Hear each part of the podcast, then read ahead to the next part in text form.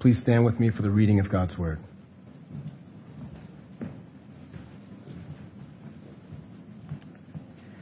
Philippians 4, verses 21 through 23. Greet every saint in Christ Jesus. The brothers who are with me greet you. All the saints greet you, especially those of Caesar's household. The grace of the Lord Jesus Christ be with your spirit. This is the word of God.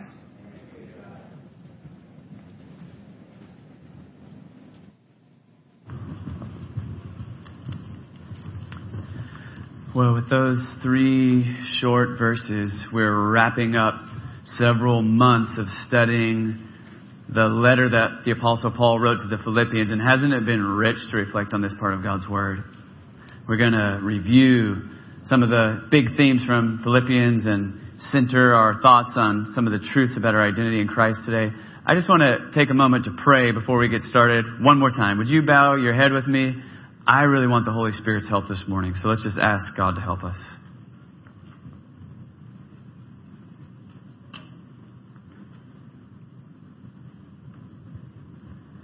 Our Father in heaven, your word is powerful and good. So we thank you for the whole Bible. And right now we thank you for the book of Philippians. Thank you for the ways that your grace has been communicated to us through the Apostle Paul. Through your servant, Paul, we have seen a model in this book of a Christ-centered life. And it's my prayer that your Holy Spirit would make us a Christ-centered people. Lord, when we are self-centered, life gets frustrating and discouraging, and we miss out on the joy of partnering in your mission. But when we're Christ-centered, there's freedom and joy and power. So would you help us by your Spirit to be a Christ-centered people? Through Paul, we've seen a call to a life that's focused on the gospel. Lord, I pray today, if any of us are coming here and we're really focused on other stuff, that you would help us to have the grace of focusing on the gospel of Jesus Christ. And that we would be zealous, like the Apostle Paul, to get the gospel out to all people. Lord, we thank you for your servant Paul, reminding us that to trust Christ is a life of joy, that we can rejoice in the Lord. So help us to be a people who don't fix our minds on all the brokenness of the world primarily, but people who fix our minds on the goodness of God, the goodness of God's creation, the goodness of the gospel. And so we overflow with joy. And Lord, Paul has called us to unity. So would you make us a unified and a unifying church, that we would love each other radically. Lord, all that is stuff that we cannot crank out by our own willpower. We need your grace. We need the work of your Holy Spirit. So I ask right now that you would forgive our sins, that you would fill us with your Holy Spirit, that you would speak to me and through me now, and that all of our hearts would be receptive to your life-giving word. In Jesus' name, amen. Well, this little letter ends with a word of blessing from the Apostle Paul. Look at verse 23. The grace of the Lord Jesus Christ be with your spirit. The grace of the Lord Jesus Christ be with your spirit. Now that's a typical ending of a letter for Paul. For example, if you just flipped over to the book of Galatians, you would find in that letter, Paul ends with almost the exact same words. The grace of the Lord Jesus Christ be with your spirit. These are powerful words. And I think first thing to ask is just what exactly is Paul doing here? Just think about it for a second. It's kind of like he's praying, but he's not praying, is he? It's kind of like he's saying, may Jesus Christ give you grace for your spirit. That would be praying, it's kind of like he's saying, Jesus Christ, give them grace for their spirit. That would be praying, talking to God. But he's not talking to God, is he? He's talking to you. He's writing to the Philippians and saying, may the grace of the Lord be with you. So what he's doing here is something that happens a lot in the Bible, which is worth thinking about, and it's that he's speaking this word of blessing. Everybody say blessing. The other word for it would be a benediction. A benediction just means a word of blessing. This is worth stopping to think about. If you just searched in your Bible app for the word blessing, it would come up a lot in the Bible, or the word blessed. And in Scripture, when God speaks words of blessing, He is speaking a word of power such that when He says it, it happens. And the word of power that He's speaking when He speaks blessing, it is a word that gives life. It's a creative word. It's a healing word. God's word of blessing has the power to resurrect the dead. God's word of blessing can have ripple effects for generations. Think about when God spoke a word of blessing to Abraham and blessed Abraham. Through your seed, salvation is going to come to all nations. And here we are thousands of years later, and we're still tasting the power of that one word of blessing because the seed of Abraham was Jesus Christ. So when we talk about God's blessing, we're talking about God's mighty words that when He speaks them, the word makes happen what God is saying. I had an Old Testament professor in seminary who was trying to unpack for us how powerful and important this concept of blessing was in the Old Testament. And he said, if you want proof that Christians don't understand just what this thing of blessing is all about, just listen to them pray before they eat turkey dinner on Thanksgiving. Because he says they're going to pray, God bless the turkey. But if God said yes to that prayer, the turkey would sprout feathers, it would sprout feet, its beak would pop out, and it would start gobbling all over the table. Because God's blessing gives life. God's blessing. And so he says, don't pray God to bless the turkey, pray God to bless you. And he was being humorous, but he was saying something that's really important and significant. When God blesses somebody in the Bible, He's speaking words of power. Now, this connects us to the fact that in the Bible also, we see this pattern of human beings whom God has given a role of leadership in some significant way. And part of that leadership is this ability to speak words of blessing. Now, I want to be clear here. There's a big difference between human speech and God's speech, right? There have been times in my life where I've tried, you heard the saying, speak it into existence? I've tried it and it didn't work. Right? I may want it to start raining or to stop raining, but if I say rain or don't rain, now God may want to do a miracle through me. If He does that, glory to God. But human words don't have the power to create the universe from nothing, do they? God's words have that power. But if, in the wisdom of God and according to His grace, He ordained somebody to be a leader for a purpose and to speak His words of blessing, now that human word is endowed with the word of power from God. And I'm not making this up. Just go start reading through your Bible. Go look at the words of Melchizedek. And when Melchizedek speaks a blessing on Abraham, or go look at Isaac speaking a blessing on Jacob, or go look at Jacob speaking a blessing on his sons, on Judah and on Joseph, just over and over throughout the Bible. If there's somebody, it's usually a parent speaking to their children or a spiritual leader speaking to the people of God. And when this person filled with the Spirit is speaking this word of blessing, that's the word of God, they're becoming a channel of grace so that God is speaking through that person to make it happen. You got it? So everybody say blessing. Or we can say benediction. So that's what Paul's doing at the end of this letter. And at the end of all the letters. By the way, that's also what happens at the end of our service. Okay, Christians throughout the ages have understood this theology of blessing. And if you don't understand it, then we're going to try and fix that right now. When Chauncey's going to stand up at the end of our service. And he's going to speak a word of blessing. Now, we got to understand, we love Chauncey. I love Chauncey. Don't you love Chauncey? Pastor Chauncey is a wonderful man. He's a wonderful friend. Because he's one of my best friends, I can tell you, he's a man of integrity. He's awesome. And he's a sinner that needs grace just like the rest of us. And his words do not have the power to create the universe. Right? But Chauncey knows the God whose words do have the power. So if Chauncey is standing up here, and God has set apart Chauncey to be a pastor in our congregation, and Chauncey is speaking scripture words of God out to you as the Bible tells us, teaches us to do, and you're receiving that word by faith, then in a little while, at the end of the service, Chauncey is going to be speaking a word of blessing from the Lord that you receive by faith, and he becomes a channel, an instrument of God's blessing into your life. You get how that works? So Paul is doing that right here, and he's writing it such that the readers of this letter, meaning the Philippians and us, when we hear it, these words become a pipeline for God's grace to flood into our lives if we receive them by faith. So don't you want to receive this word by faith? What does it say? It says, the grace of our Lord Jesus Christ be with your spirit. Let's just pause and think about that for a second.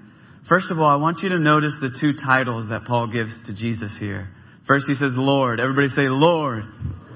Paul loves to call Jesus Lord. And when he unpacks what he means by that, here's what he means. After he died on the cross for our sins and rose again, Jesus sat on a throne as the Lord of the whole cosmos, of the heavens and the earth. So Jesus is Lord over every human political institution. Jesus is Lord over your life and my life.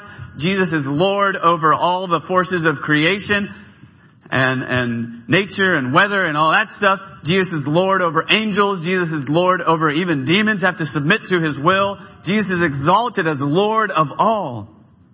And from that throne, he sent his spirit to fill the church with authority to advance his kingdom. We're sharing the gospel, inviting people to repent and receive grace from King Jesus. And he's patiently waiting to defeat evil until more and more people have responded to the gospel in faith and received his forgiveness. But one day the Lord is coming back to the earth to set things right. And with the power of his word, evil will be defeated forever and all things will be made new. So when Paul says the Lord Jesus, he's talking about mighty authority. And then he says Christ. Everybody say Christ. Now the word Christ means anointed one. And specifically, it refers to the promise in the Old Testament that there will be a king anointed with the Holy Spirit whom God will send to bring the kingdom of God to the earth. And Paul is saying all those hopes and all those promises of the Old Testament have found their fulfillment of Jesus, the Son of God, who's also a human being anointed with the power of the Holy Spirit to bring things, to bring God's purposes of healing to the world. So what Paul is doing at the end of this letter says, I'm speaking a word of blessing. I'm speaking a word of life, but the power doesn't come from me. The power comes from the one who's on the throne. And who's on the throne? What does it say? Jesus. Everybody say, it's all about Jesus.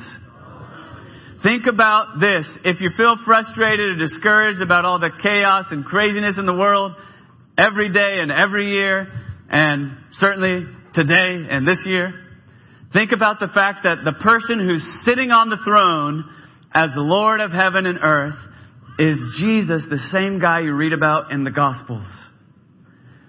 So when you read that story of a woman caught in adultery and how Jesus forgives her, and says, I don't condemn you. Go and sin no more. That's the guy who has the authority to forgive your sins. When you read in the Gospels about the guy who touches lepers, everybody else was afraid of them and shamed them, but he's not afraid of them and he doesn't shame them. He cleanses them. That's the guy who's on the throne. And of course, we look at the cross and we see this is how much God loves us. The Son of God in human flesh, giving his life, suffering so that we could be reconciled to God and enjoy relationship with God forever. That's the guy who's on the throne, which is really good news. So the text is saying Jesus Christ is on the throne with all power. He's the Lord of creation. And Paul is saying to everybody who reads this letter and receives it by faith, I'm just unleashing to you grace for your spirit. So everybody say grace. Grace is God's undeserved kindness towards us. Grace is something that God gives us, not because we've earned it, but because God is love. Grace has to do with gifts, okay? It's different than wages. You know the difference between wages and gifts? If you go get a job at the corner store for $9 an hour, and you go to work today, and you go work 10 hours, you're working hard, you're stocking shelves, you're sweeping the floor, you're keeping the restrooms clean, you're checking the inventory. That's hard work, isn't it? And if you work hard all day, 10 hours, you get there 7 a.m., work till 5 p.m., that's hard work. At the end of the day, you have earned your paycheck. So they hired you for $9 an hour, you work 10 hours. I know we haven't been in school for a while, but I'm pretty sure that's $90 until Uncle Sam comes, right? For the taxes. So you earned $90. That's your wage. They don't give it to you out of grace. They give it to you out of justice. right?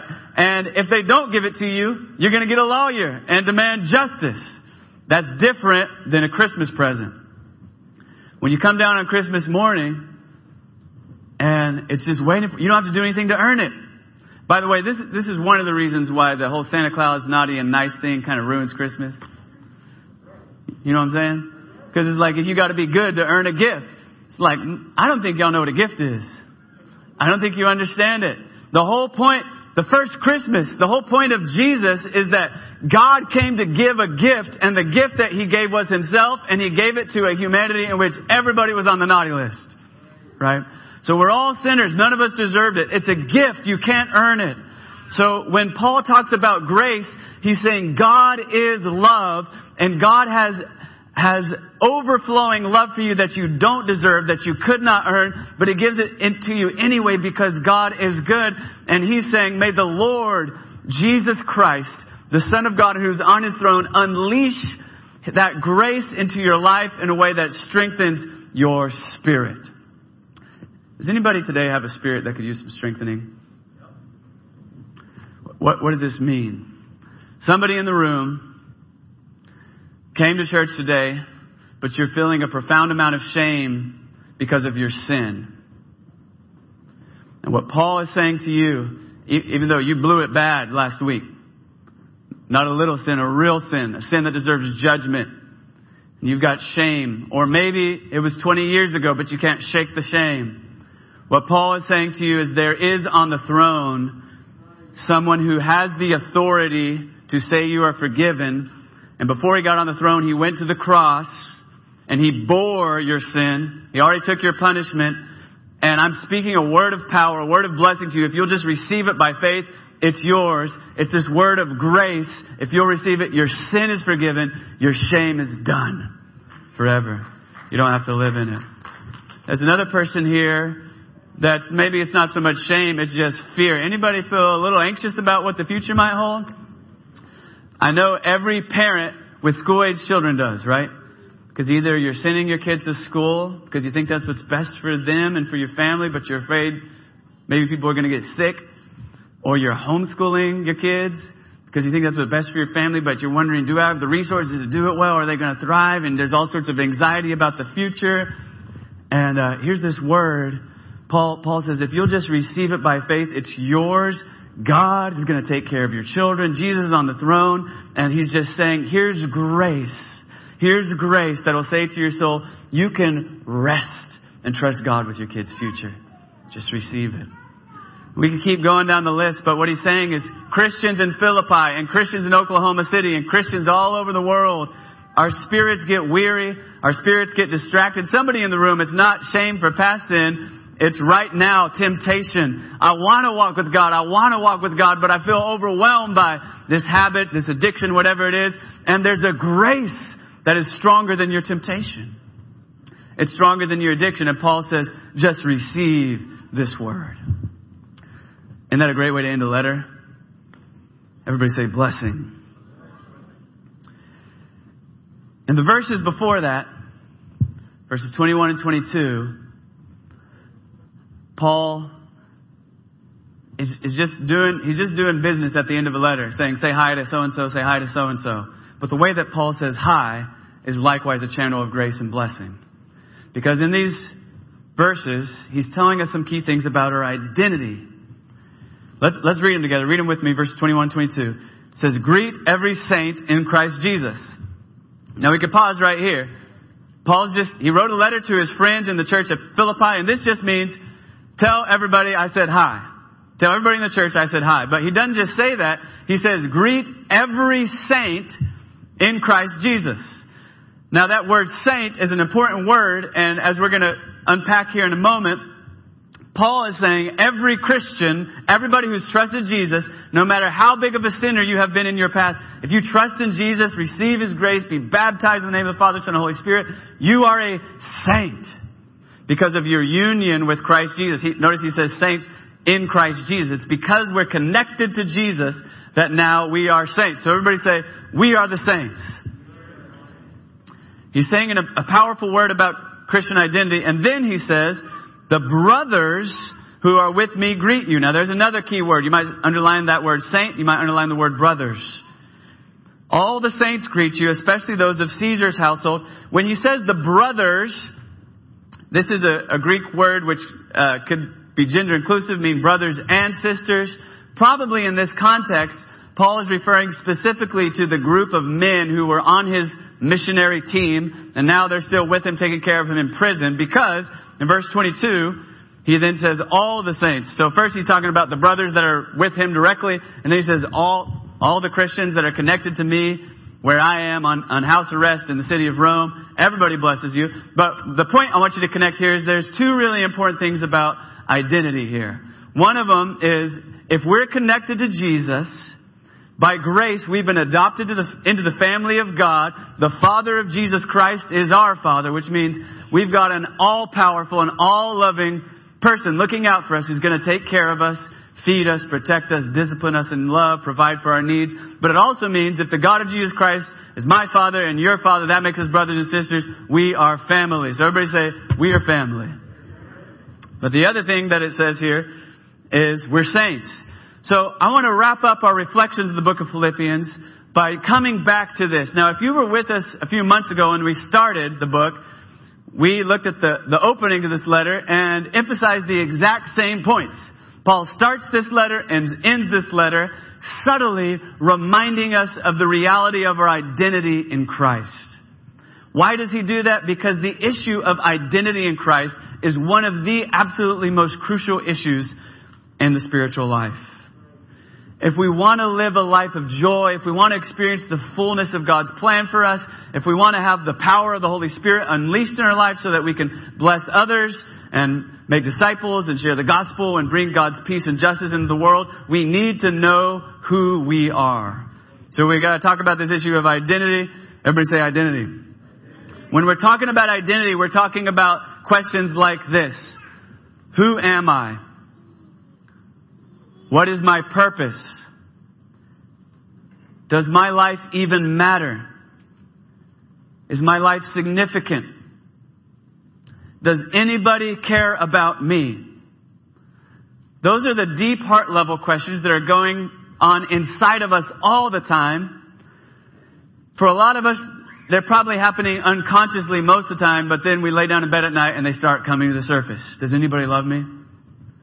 Does my life even matter? Who am I? Identity is crucial. What we think about who we are is going to have a dramatic impact on the way that we live. Now, Paul wants to say a couple things to us here about our identity. Let's talk about this issue of we're brothers and sisters in Christ for a moment. And then I want to end with the emphasis on Paul saying we are saints. First of all, we're brothers and sisters in Christ. I just want to offer a brief reflection about this. If you wonder, does anybody love you? Do I have a place to belong? What the Bible is saying is yes.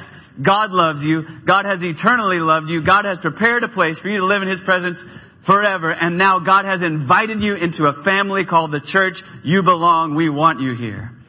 That's the answer to that question. And the more that we learn to live out that reality, the more powerful the witness of the church is going to be. I had an experience yesterday that I got to share with you. I was working with some Christian leaders to create a new discipleship curriculum, which is going to be really exciting. We can tell you more about that later. But I got to sit around a table with 4 or 5 of my heroes, men and women who are older than me and who are filled with the Spirit and with the Word of God and who for decades have been world changers, leaders. They know the Lord. And as we were sitting around making one of these little videos for discipleship and talking about life, one of the questions that we asked in that video was, what has the church, the community of Christians, what has the church meant to you? And every one of them went around the table and told a story about how the trajectory of their whole life was changed when they experienced family in the church.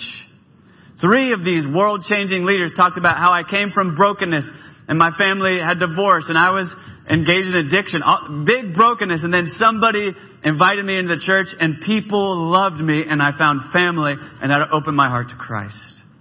One of them said that happened in my father's generation. My dad had lived that way. And then my dad came to know Christ. And because of that, I was nurtured in a loving Christ-centered home. But I had a good family. But the church was my extended family, and the church were all my aunties and uncles and grandparents and brothers and sisters. And that community formed me and shaped me to make me the person that I am today. Now that is true. That is who God has ordained the church to be. But the way that identity in Christ works is this is who we are. And now we've got to learn how to live out who we really are. So for us, I got to say to this church family, one of the things your community group leader is going to ask you to do this week is to reflect, how can we as a church and as a community group grow more and more in loving each other as family?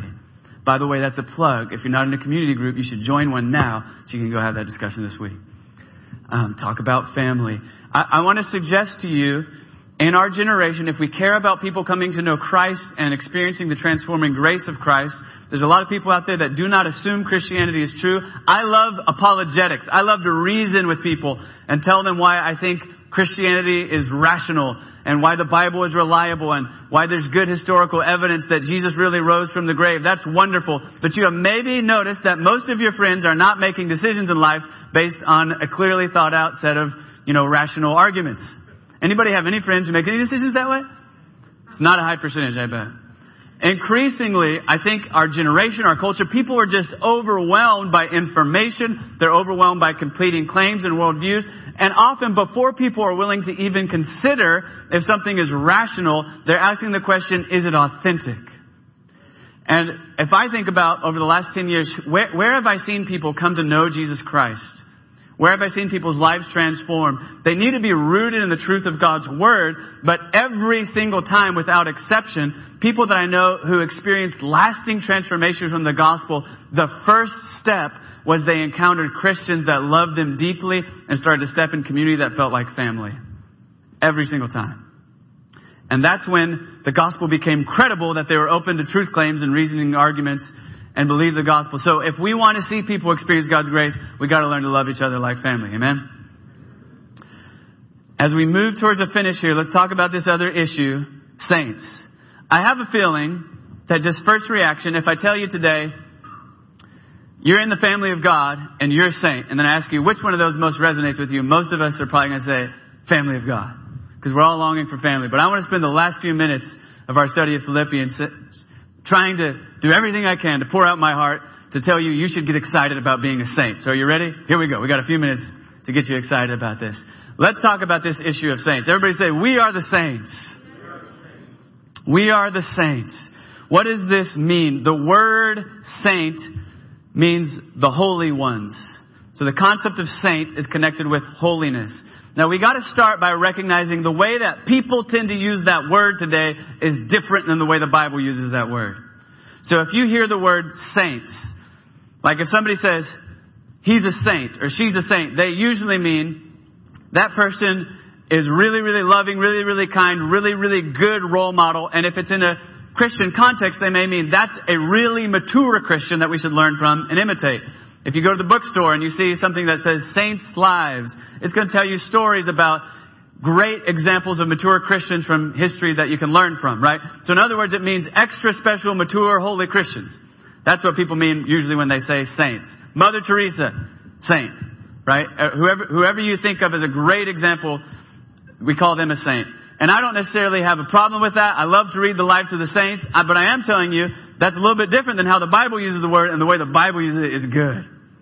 Because when the Bible talks about saints, it's not just saying those people like Mother Teresa, those people whoever your great role model of the Christian that you would aspire to be like someday, those are saints. It's saying if you have trusted Jesus, you are a saint. You are one of God's holy ones. We are the saints. What I'm trying to say is being a saint isn't something you achieve. It's a gift you receive. You catch that? Being one of God's holy ones is not something you achieve. It's a gift of grace that you receive by virtue of your union with Jesus. When you get connected to Christ, you believe in Jesus, you get baptized in the name of the Father, Son, and Holy Spirit, you're a saint. So what does that mean? We said that it means the holy ones, but probably most of us don't have real clear ideas about what holiness is either, so that maybe doesn't help. Let's talk about this word holy ones. holiness, and that'll help us think about what is Paul saying about us and who we are. If you want to talk about holiness in the Bible, you got to start by talking about God. And when we say God is holy, we're saying God is absolutely unique and absolutely pure. There is no one like God. There's no power like God's power. There's no wisdom like God's wisdom. And there's nothing dirty, nothing evil in God. God is love. He's purity. He's holiness. The Bible's most common symbol for holiness is the symbol of fire. Think of Moses at the burning bush. Fire is a symbol of holiness because fire attracts us. Fire gives us life. If there was no sun, we would die. If there's no sun, the plants would die and we'd freeze. And if you're outside in the winter, you want a fire. It keeps you warm, and it's beautiful, and it moves, and it's colorful, and it's light. It attracts, but at the same time, if you touch it, what happens? You get burned. If you touch the fire, you get burned. Why is that a symbol for God's holiness? Because God is good. God's goodness gives us life. God's goodness is the only reason we can live, but we are sinners, and God's goodness is too much for us. Which means, this is the big problem. I mean, if you were wondering what's the big problem in the world, I promise you it's not the coronavirus. And even some of the big issues that have us reeling as a society, like racism, big moral problems, huge human issues, are symptoms of a bigger problem. Here's the bigger problem. There's something fundamentally wrong with every human being. We have rebelled against God that has corrupted our nature such that we're sinful. We're filled with potential. We long for goodness. We long for beauty. We long for justice. All of that is a longing for God. And yet we rebel against God. We want to be in charge of our lives, which means if we really got what we wanted and touched God's goodness, it would burn us up.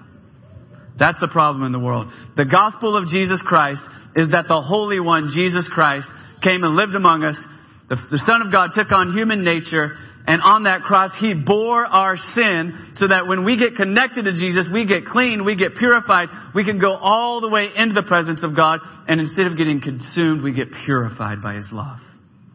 That's the gospel. So when Paul says, we are the saints, what he means is, through Jesus, you have been connected to the holiness of God. The basic meaning is you have been set apart for God. So everybody say, set apart. There's a negative and a positive. This set apart means you're set apart from the destructive, wicked power of the world. And it means you're set apart for God. Set apart from the destructive power of the world. So if you're going to be a Christian, you can't blend in. If you're going to be a Christian, you've got to be countercultural. The world is going in a way, maybe you've noticed, the world is going in a way that leads to craziness, leads to death and destruction. You've got to be willing to go against the grain of the destructive world system, be set apart from that system. But it also means set apart for God. You're united with God in a covenant relationship with love. That's what it means when it says you're the holy ones. And you're the holy one because now God, the Holy Spirit, lives inside of you to empower you. As I was trying to think about what is this like? What is it like? What is Paul saying about our identity? Here's what came to mind. The kids in the room can identify with what I'm about to say. Or if you're a kid at heart, or if you have kids, or if you've ever been a kid, you might be able to relate. Anybody ever go to the water park or the pool and you get in the lazy river? Okay. Isaiah Infinity nodding over there. You love the lazy river, don't you? Elijah's celebrating. The lazy river is fun. When you get in the lazy river, it's great because you can be lazy, right? It just carries you along. The stream carries you along, and you go around and around in circles, and you pass under waterfalls, and it's great, and it's fun. Have you ever tried to go against the stream? It's hard. If you're going with the stream, it carries you along. It doesn't take any effort. If you start swimming hard, you can go fast with the stream. If you go against it, you can try really hard for a long period of time and just go a little bit of way. And here's how Christian identity works. There is a current in the world that's going that way. The world system is going to death. It's going to destruction. And you were born into sin, according to the Bible, which means everything, your nature, everything inside of you was going that same direction. Now, when you're in Christ, if anyone is in Christ, he's a new creation. 2 Corinthians 5:17. A new nature has been awakened in you, which it goes that way. It goes in a different direction. And That new nature in you is your true humanity being awakened to be like Jesus. And the Holy Spirit is poured into you to lead you that way and to empower you to go that way. So when Paul says things sometimes about my spirit and my flesh are at war, he's saying the Holy Spirit is activating the good desires of my new nature to want to go towards God, and the sinful impulses of my old life is pulling me back that way that leads to destruction. You hear that? And I just, as I was thinking about that picture, a verse came to my mind. Somebody maybe knows it, John 7:38-39. Listen to what Jesus said before his death and resurrection. John 7:38-39. Anyone who believes in me may come and drink. For the scriptures declare, rivers of living water will flow from his heart. When he said living water, I'm still reading, this is verse 39. When he said living water, he was speaking of the Spirit. Talking about the Holy Spirit. He was speaking of the Spirit who would be given to everyone believing in him. But the Spirit had not yet been given because Jesus had not entered into his glory. Here's what it's saying. Jesus is going to die on the cross for our sins, rise again, sit on a throne in heaven, then pour out the Holy Spirit on the church. And it said, all you have to do to receive the Holy Spirit is believe in Jesus. Did you hear that? He said he was speaking of the Spirit who would be given to everyone believing in him. Do you believe in Jesus? Then the Holy Spirit lives in you. And what this text is saying is the Holy Spirit in you is a mighty river. It's a strong current, a river of life, and it's going that way. It's going towards God.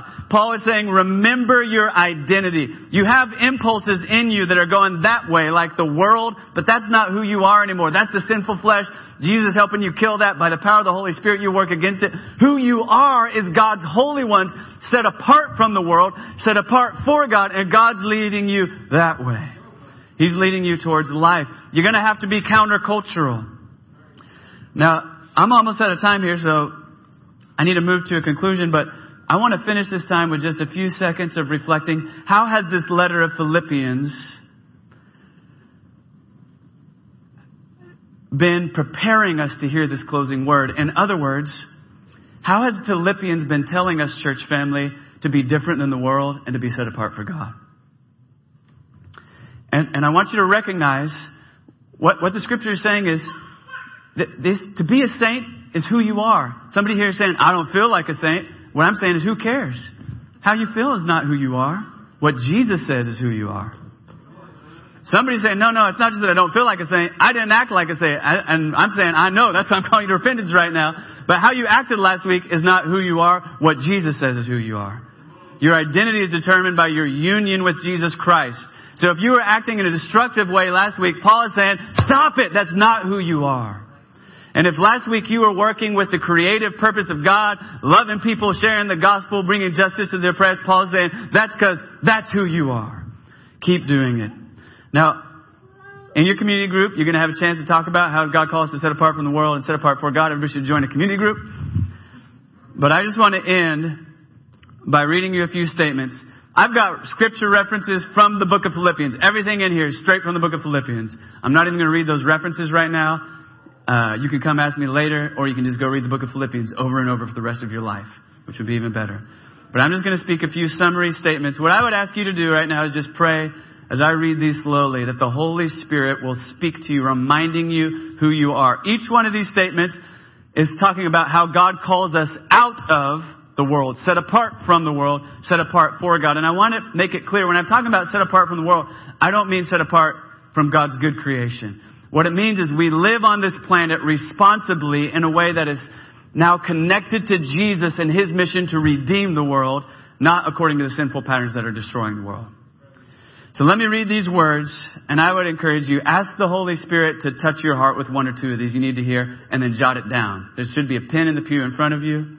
Write it down so that you can reflect on it and live on it this week. If you need to close your eyes to help you not be distracted, you can do that right now. I'm just speaking what Philippians has said about our identity as the saints of God. God calls us out of complaining and despair. God calls us into joy, hope, and thanksgiving. God calls us out of complaining and despair. That's how the world gets overwhelmed by the darkness in the world. But since we know Christ, and we have hope of resurrection, God calls us into joy, hope, and thanksgiving. Second one. God calls us out of slavery to fear and anxiety. Doesn't mean that we never feel those anxious feelings, but they don't have to control us anymore. God calls us out of slavery to fear and anxiety. God calls us into trusting prayer and peace.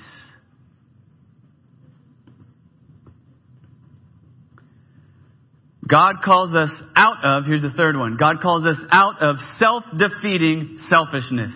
This whole book of Philippians has been about don't live for yourself, let Christ be the center of your life, and then learn to serve other people.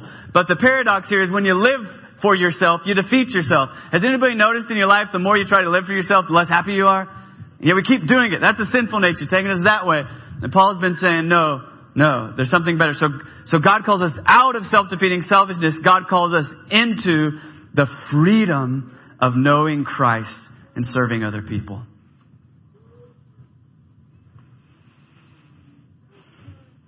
God calls us out of performance-based identity. The whole world is stressing ourselves out, trying to do good so that we can feel important and loved. And Paul says, no, you're called out of that. Instead, God calls us into grace-based identity. Philippians 3, he said, I had all the performance. I checked all the boxes. I won all the merit badges, and I was still miserable. Then I found Christ. He gave me the gift of knowing I'm loved by God. God calls us out of pride and divisiveness. God calls us into humility, unity, and self-giving love. Church family, if we want to act like family, this is the one we've got to internalize. It's been a major theme of Philippians. God called us out of pride and divisiveness. If you get into arguments with your friends all the time in the church family, Paul's saying, no, don't destroy community. You're a saint. You're called to something better. He's calling you into humility. Let your default be encouragement, not argument and criticism. He calls you into humility, unity, and self-giving love. Next one, God calls us out of soul-crushing cycles of thought. God calls us into the joy of enjoying goodness wherever we find it. Thinking about goodness. That's Philippians 4:8. I'll give you that reference. He calls us out of soul-crushing cycles of thought. Some of you know what I mean. You've got scripts going through your head all day of words of shame and condemnation. Somebody spoke to you thinking about a failure. You go to bed at night thinking about whatever the worst thing you was that day. And Paul's saying, no, you don't have to think about that. God's calling you into the joy of contemplating God's goodness wherever you find it. God calls us out of isolation. There's some people in the room that God brought you here today to say, quit isolating yourself. You're called to community. So God calls us into a community of love and wisdom. And finally, here's the last one. God calls us out of worldly futility. God calls us into gospel fruitfulness. Before I pray for you, I'm going to tell you what I mean by that one. That's what chapter 1 was all about in Philippians. What do I mean by worldly futility? Listen, we should know that our attempt to achieve greatness by making money and paying off our car and paying off our house and our kids succeeding in school, all those things that America tells us are going to make us great, won't make us feel lastingly great. It won't cause people to remember us. It won't save our souls. One thing that should remind us of that is just noticing that everybody dies, right? If I'm trying to achieve eternal greatness and satisfaction through the American dream, turns out everybody dies. It doesn't work. If that wasn't enough, God sent us the year 2020. I had so many brilliant plans, and it was... That's why we're going to study Ecclesiastes next. Because everything is like vanity and chasing after the wind. But God gives us hope and joy in the midst of the craziness. So Paul calls us out of the rat race of trying to achieve significance in a way we never could. But remember what I love chapter 1 because Paul's saying, I'm in prison. I might die. I'm not sure. I'm being oppressed. But it's great. I'm telling everybody about Jesus in here. Remember that? What Paul was teaching us is if your life is about the gospel, then you got fruitfulness in every season. One of the marks of maturity, let me just say, church family, throughout the last several months of craziness, God has grace for all of us where we are, but some of us, when we start pouring out our hearts, what mostly comes out is stressed about finances, stressed about school, stressed about this, stressed about that. And if that's where you are, that's okay. God has grace for you. And the book of Philippians says just pray to God about it. But there's some people in our congregation. It's been refreshing for me to get around them because they're showing us what maturity looks like according to Philippians. Because every time I get around them, it's not that they don't have problems. They talk about it. But what really flows out of their mouth is, there's so many opportunities for people to hear the gospel right now. Or if they're burdened, how are we going to get the gospel out to those people? That it's harder now. They're thinking about the gospel. And because of that, there's joy and energy. God calls us out of worldly futility into gospel fruitfulness. Let me say a word of prayer for you. Everybody, to finish, say, we are the saints. Lord, thank you for this gift of an identity that we couldn't have earned, but you give it to us by grace. Help us to walk in it. Help us not to go with the flow of the destructive world pattern, fighting against the current of your spirit in us, but help us to walk in our true identity in Christ, going with the current of your spirit and against the flow of our culture. Lord, we fail often, but so we thank you for being a gracious and forgiving God who picks us up, lovingly dusts us off, and encourages us after we fail. As we go to the Lord's table now, strengthen our conviction of this truth that in Christ we are the saints. Amen.